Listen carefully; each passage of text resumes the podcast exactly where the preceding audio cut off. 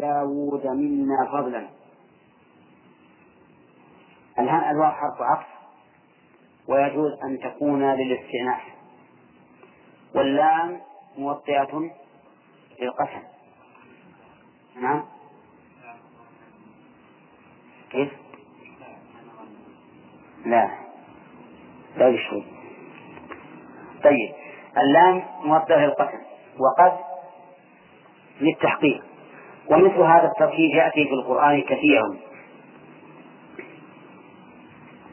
ويقال فيه إن الجملة مؤكدة بثلاثة مؤكدات. القسم المقدر واللام وقد. فتقدير هذه الجملة والله لقد آتينا داود منا فضلا. والله لقد آتينا داود منا فضلا. نعم.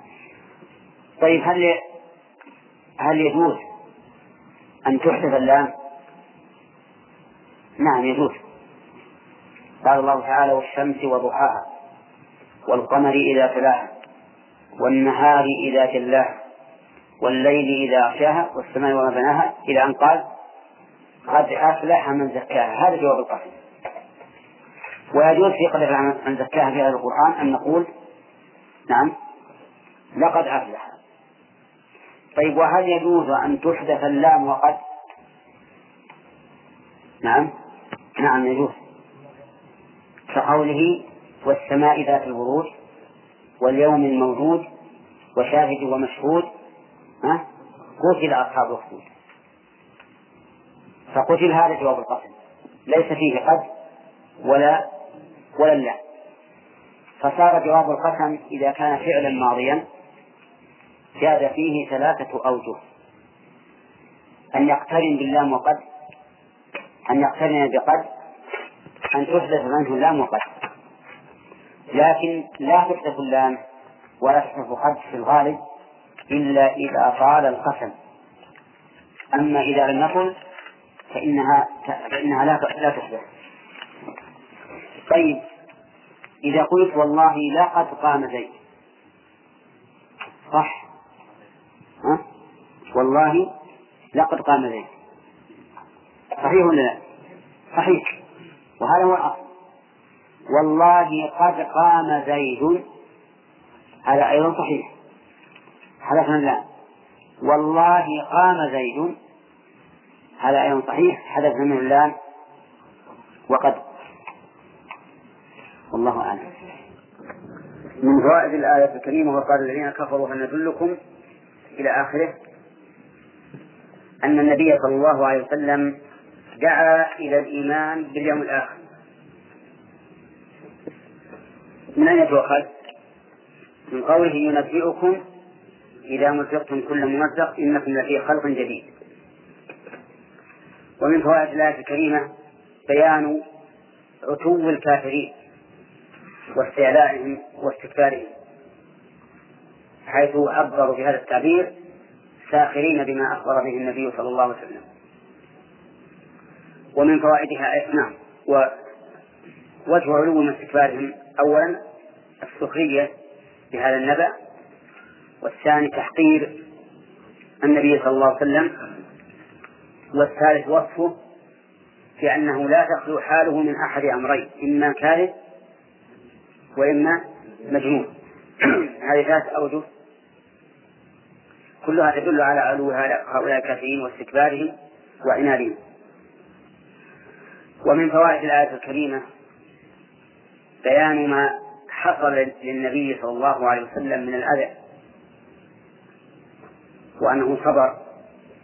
لأن لأن أمرا يصل إلى هذا الحد في الاستخفاف به والاستهانة بخبره.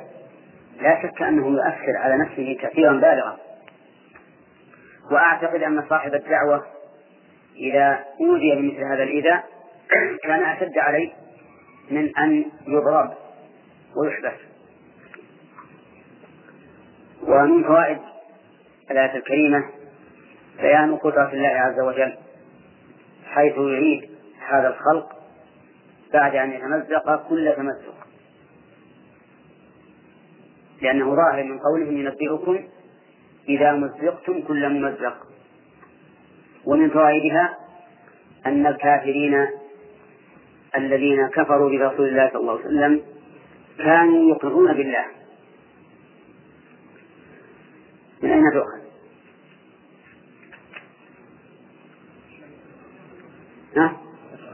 أفترى على الله كذبا. أفترى على الله كذبا. ومن فوائدها بيان قبح الافتراء على الله. حتى إن الكافرين يستقبحونه بقوله أفترى على الله كذبا. ومن فوائد الآية الكريمة أيضا أن أعداء الرسل بل أعداء دعوة الرسل يكيلون السب والقدح والعيب لما جاءت به الرسل أو للرسل ولما جاءوا به. بقولهم أفترى على الله كذبا أم به جنة ومعلوم أن كلام الكاذب وكلام المجنون ليس بمقبول. فهم يأتون بعبارات التشويه والتقبيح حتى لا يقبل الحق. وهل هذا جار إلى إلى وقتنا هذا؟ نعم. جار إلى وقتنا هذا. لأن أعداء دعوة الرسل لا يزالون إلى يوم القيامة. ولكن على أتباع الرسل أن يصبروا وأن لا يثني عزمهم مثل هذا الكلام لأنهم على الحق. نعم كما قال الله تعالى إنك على الحق المبين. ومن فوائد الآية الكريمة بيان أن الله عز وجل تكفل ببيان الحق وإظهاره وإبطال الباطل واندحاره لقوله تعالوا هنا يا جماعة لا كلكم من جهة تعالوا تعالوا مع جهة آه، لقوله بل الذين لا يؤمنون بالآخرة في العذاب والضلال البعيد. ومن فوائدها أيضا أن الكفر يوجب عدم قبول الحق والاهتداء به. تؤخذ من قوله في العذاب والضلال البعيد وقيل الظرفية ومعناه أن الضلال محيط بهم من كل جانب. ولهذا قال الله تعالى ونقلب أفئدتهم وأبصارهم كما لم يؤمنوا به أول مرة ونذرهم في طغيانهم يعمهون. فإذا لم يؤمن الإنسان بالحق بقي في ضلال. والشاهد على هذا كثير الشواهد على هذا كثيرة. استمع إلى مثل هذه الآية وإلى قوله تعالى بل كذبوا بالحق لما جاءهم فهم في أمر مريج يعني مضطرب مختلف. فكل من كذب بالحق فإنه لا يزداد إلا ضلالا. حتى لو جاءته الآيات البينات الظاهرات فإنه لا ينتفع بذلك. وأما الذين في قلوبهم مرض نعم فزادتهم إيش؟ رجسا إلى رجس وماتوا وهم كافرون مع أنها آيات بينات واضحات ومن فوائد الآية الكريمة وجوب النظر والاعتبار الذي بعده قسم أفلم يروا إلى ما بين أيديهم وما خلفهم؟ من فوائد هذه الآية وجوب النظر والاعتبار فيما حصل من الآيات في السماء والأرض. كقوله أفلم يروا إلى ما بين أيديهم وما خلفهم من السماء والأرض. لأن هذا الاستفهام للتوبيخ ولا ولا يوبخ إلا على ترك واجب. ومن فوائد الآية الكريمة أن في السماوات والأرض آيات لكنها لمن؟ للعبد المنيب إلى الله. وأما من لا يريد الإنابة إلى ربه فإنه لا ينتفع بهذه الآيات حتى لو رأى ونظر فيها وفكر فإنه لا ينتفع. ومن فوائد الآية الكريمة إثبات المشيئة لله. لقوله إن نشأ نخسف بهم الأرض. ومن فوائدها أيضا أن ما يحصل من الخسف والزلازل والنوازل فإنه بإذن الله عز وجل عقوبة للعباد واعتبارا. خلافا لمن قال إن هذه أمور طبيعية لا تدل على غضب الله عز وجل ولا على إنذاره كما هو رأي من لا يؤمن بالله. فالخسف في الأرض عقوبة وما يأتي من الصواعق والكوارث الأفقية فهي أيضا عقوبة. ولهذا قال نشأ نخسف بهم الأرض أو نسقط عليهم كسفا من السماء. ومن فوائد الآية الكريمة أن الله تعالى محيط بالعباد. لا يمكنهم الفرار من قضائه وقدره. انتبه يا أخي. إيش اسمك؟ أي نعم. لا تكن تطل على الناس كل من جاء فضلت عليه. نعم خلق ذلك على ذاتك. طيب. آه أن الله تعالى محيط بكل شيء لا مفر للعباد منه. لقوله نخسف بهم الأرض أو نسقط عليهم كسرا من السماء. ومن فوائد الآية الكريمة أن الله عز وجل يمن على العبد بظهور الآيات له حتى يتبين له الحق. لقوله إن في ذلك لآية لكل عبد منيب. وإذا من الله على العبد بالنظر في آياته والتدبر ازداد بذلك إيمانا بالله عز وجل وإيمانا بما تقتضيه هذه الآيات من صفاته. فإن كل آية تدل على صفة معينة من صفات الله. فإنزال المطر مثلا يدل على القدرة والعلم والرحمة وكونه في وقت مناسب يدل على الحكمة. كل شيء مما يقع في السماء والأرض فإنه يدل على صفة من صفات الله تعالى تناسب تناسبه.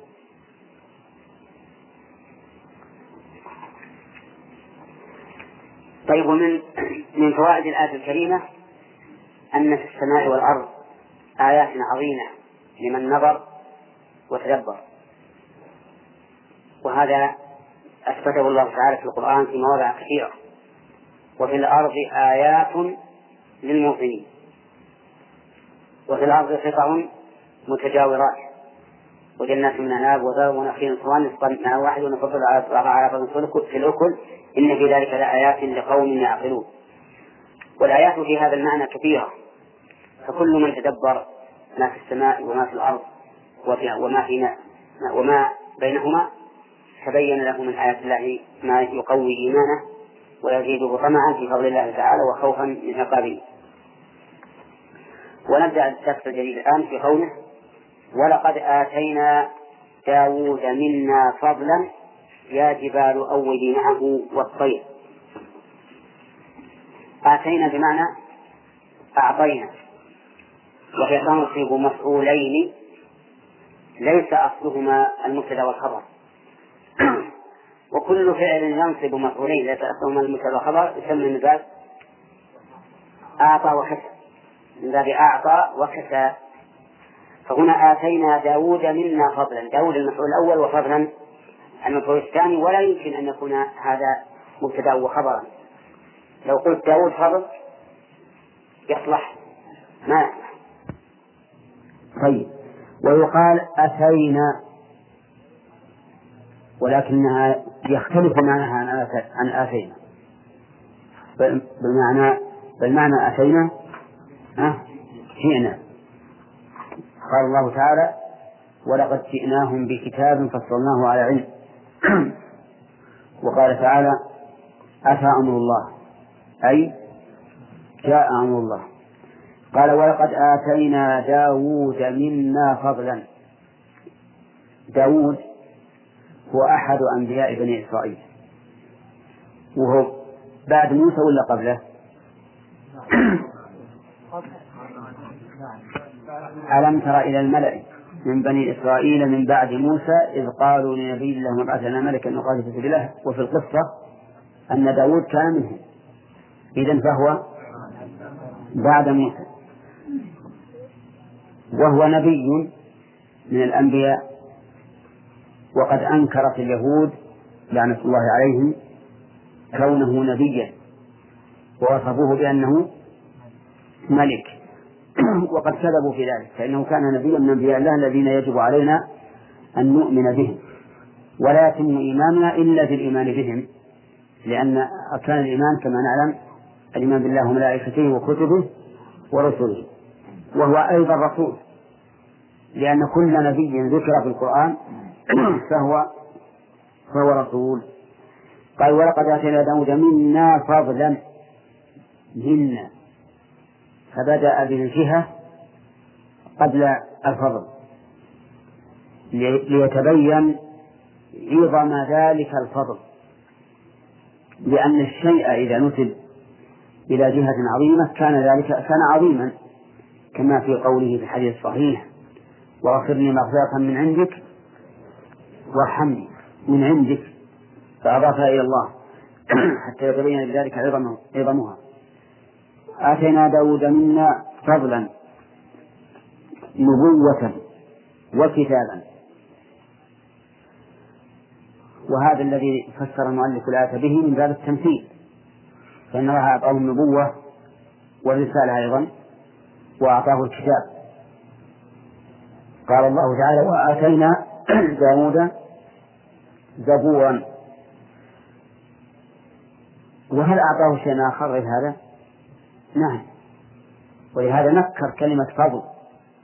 جاءت منكرة لتشمل كل ما أعطيه من فضل سواء كان ذلك دينيا أو دنيويا. وكان داود عليه الصلاة والسلام من أحسن الناس صوتا وترنما بالذكر. حتى أن الله عز وجل أمر الجبال أمرا إما كونيا وإما شرعيا. قال قال لها يا جبال أوبي معه. أوب بمعنى رجع. ومنه الأواب أي ها؟ أي الرجاع إلى الله. ومن آب يؤوب أوبا بمعنى رجع. فأوبي معه أي رجعي معه. والترجيع معه أن تردد الصوت الذي يقوله. فمثلا إذا قرأ سمعت كأن الجبال التي حوله كلها تقرأ تقرأ بقراءته. وهذا غير ما نسمعه نحن من الصدى الذي يحصل لكل إنسان. لأن هذا الصدى الذي يحصل لكل إنسان إذا كانت قد أحاطت به الجبال هذا أمر طبيعي. لكن هذا الذي أوتيه داود فوق ذلك فكانت الجبال ترجع معه وذلك لحسن صوته ونغماته حتى إن الجبال ترجع معه بأمر الله سبحانه وتعالى. والطير الطير يقول بالنص عطفا على محل الجبال. كيف يا جبال هذه منادى ولا لا؟ مبني على الضم في محل نصب. وإنما بني على الضم وهو نكرة لأنه مقصود. والنكرة المقصودة بمعنى العلم. النكرة المقصودة بمعنى العلم. فلهذا بنيت على الضم. لو تجون هنا يا جماعة عشان يكون صفاتي سواء. طيب الطير لو عطفت على اللفظ يا جبال ها؟ لكانت مرفوعة مبنية على الضم لكنها عطفت على محل الجبال وهو النصب. يعني وكذلك أمر الله الطير بأن تسب بأن ترجع معه. فكانت الطيور في جو السماء تقف عند سماع قراءة داود عليه الصلاة والسلام وترجع معه. ترجع. وأنت إذا تصورت هذا الأمر وأن رجلا يقرأ الزبور بذلك القراءة والنغمات الجميلة ثم الطيور من فوق تسبح والجبال لا شك أنه مشهد عظيم ورهيب. كل شيء يقرأ في قراءة هذا الرجل. بأمر من؟ بأمر الله عز وجل. وقوله وألنا له الحديد. ألنا له الحديد فكان في يده كالعجين. ألنا له الحديد أي جعلناه لينا بيده. حتى إنه كالعجين في يد أحدنا. وهل المراد أن الله ألان ألانه له بالوسائل التي تلين الحديد سخرت له وهيئت له أو أن الله ألان له الحديد بغير السبب المعلوم؟ يرى بعض الناس أنه أنه الأول. وأن المراد بقوله ألنا له الحديد أي يسرنا له الأسباب التي تلين ذلك الحديد. لأن الأسباب لا شك من نعمة الله. أرأيت لو أنك تريد أن أن تعكف شيخا من الحديد وعندك نار ضعيفة.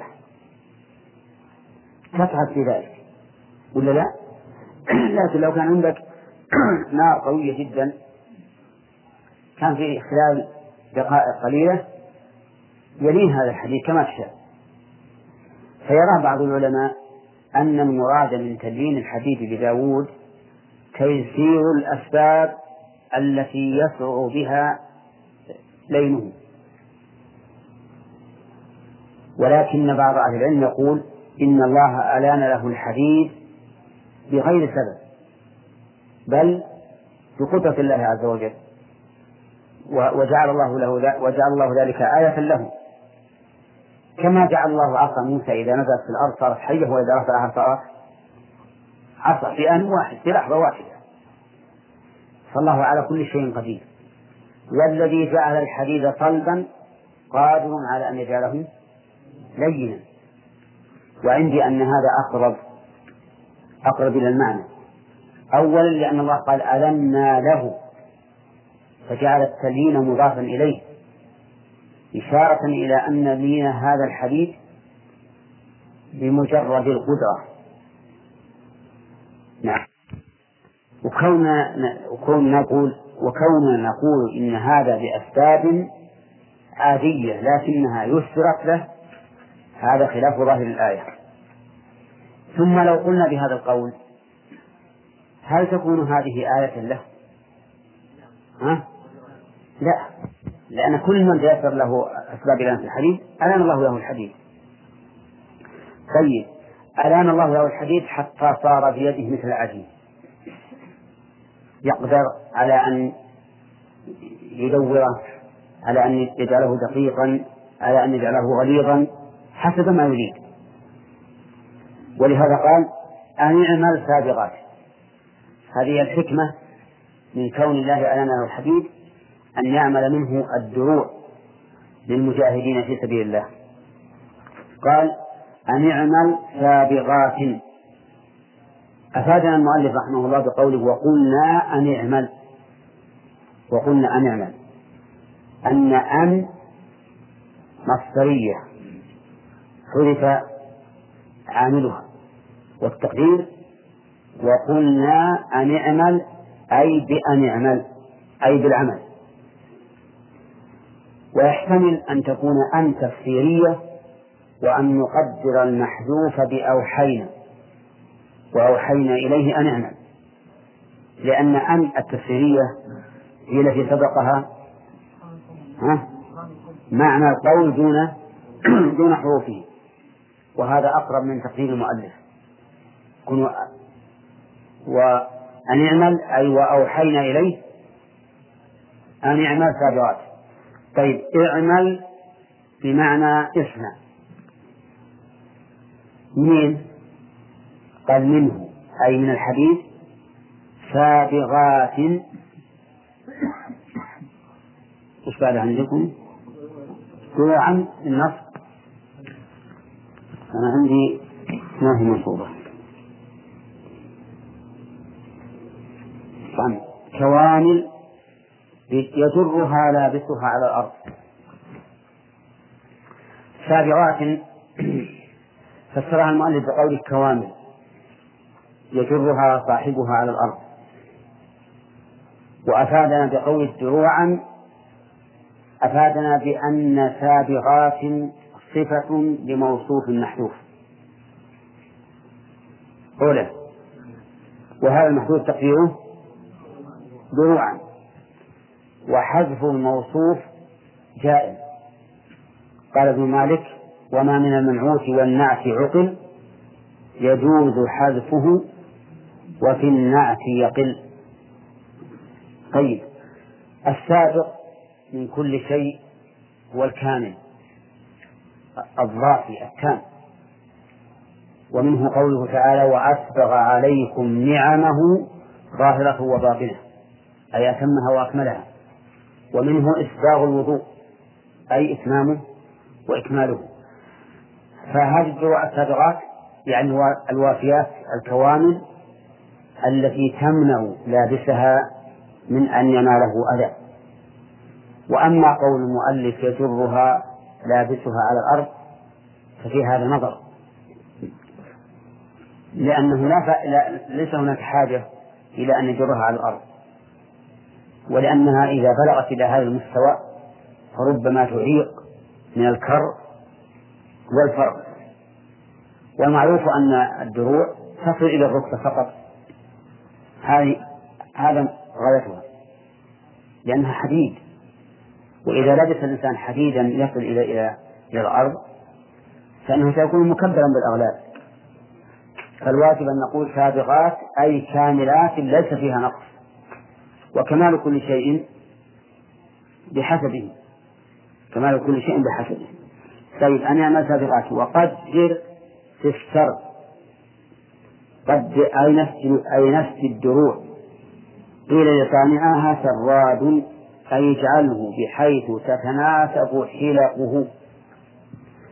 قدر في السرد يعني السرد معناه نفس الدروع. نفس الدرع. كما ينسج الثوب من القطن ومن الصوف ينسج الدرع من الحديد. ومعنى التقييد في السرد أي اجعل هذا السرد أي النفس مقدرا متناسبا. مقدرا متناسبا. من التقدير أن أن تجعل الحلقات متناسبة. ما تأتي بحلقة كبيرة أو حلقة صغيرة. ومنها أن لا تجعل الحلقات ضيقة لأنه إذا كان ضيقة وقف الدرع ولم يكن سهل الحركة. ولا تجعلها واسعة جدا لأنك إذا جعلتها واسعة جدا لا تقي ثم هي تكبر. إذا جعلتها واسعة جدا كبرت وآلت اللابس ولكن جعلها مقدرة متناسبة.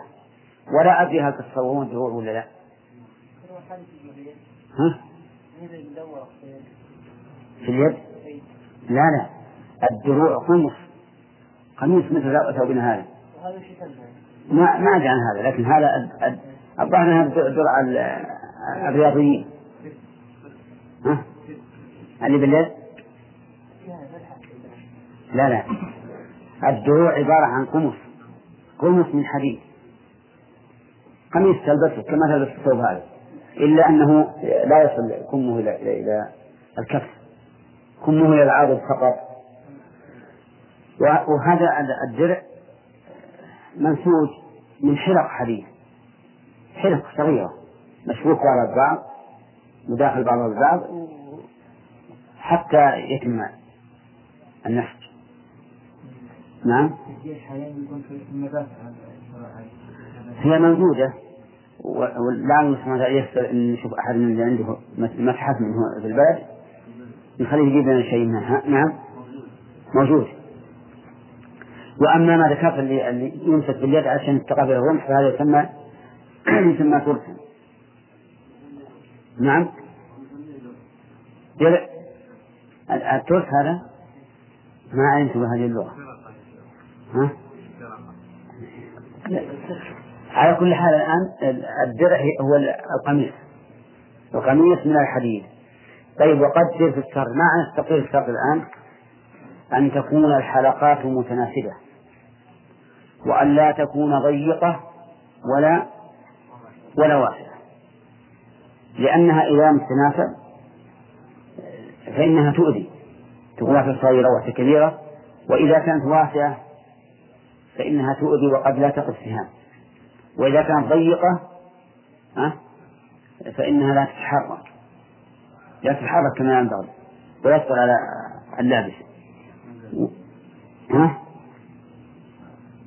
لا باقي باقي باقي شوي قال واعمل أنا ما سبقت وقدر في السر واعملوا صالحا. اعملوا أي آل داود معا صالحا إني بما تعملون بصير فأجازيكم به. لما بين الله عز وجل ما من به على داود من تعليم صنعة الدروع وتلميذ